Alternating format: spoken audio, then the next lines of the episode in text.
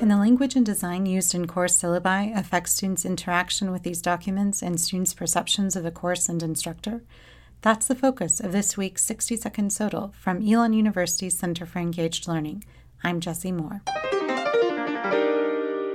In First Impressions Matter, an experiment comparing autonomous and controlling language in course syllabi, published in the International Journal for the Scholarship of Teaching and Learning, SOTL scholars Jully Paola Merchan Tamayo, Meredith Rocchi, Jenepher Lennox Terrion, and Simon Beaudry examine how language use impacts students' self determined motivation and perceptions of the course and instructor. In a two part study, the authors first created autonomy supportive or controlling syllabi and surveyed 30 undergraduate students at the University of Ottawa to confirm that students' classification of the syllabi matched the researchers. The autonomy supportive syllabus used language adjustments like providing choice within assignment parameters including rationales for course expectations, and acknowledging students' perspectives. The controlling syllabus used more surveillance language and passive constructions in sentences that conveyed course expectations.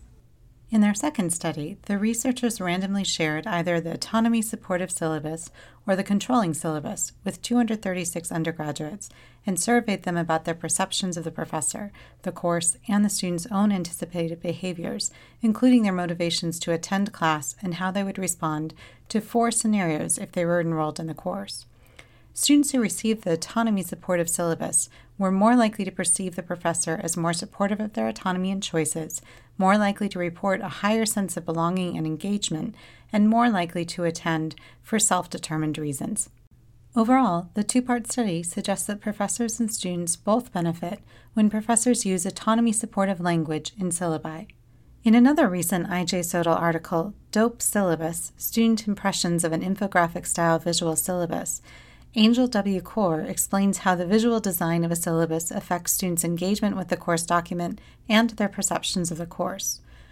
Kaur created three infographic style visual syllabi for three undergraduate courses at the University of North Carolina at Asheville.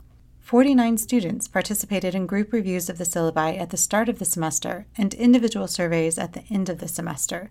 The students reported that the infographic style syllabi were easier to use than more traditional syllabi that the infographic style made them feel less anxious about the course and that they felt more comfortable with the course requirements. Moreover, students expressed appreciation for the instructor's time and effort creating the syllabus. Collectively, these two IJ SOTL articles suggest actionable strategies for using language and design to promote self determined motivation among students and to create positive introductions to courses and the professors teaching them. The articles also offer rich literature reviews readers could reference for other research informed strategies for syllabus design. Although these studies focused on syllabi, future SOTL projects could investigate applying these strategies to other learner centered course documents. To learn more about both studies, follow the links in our show notes to read these open access articles.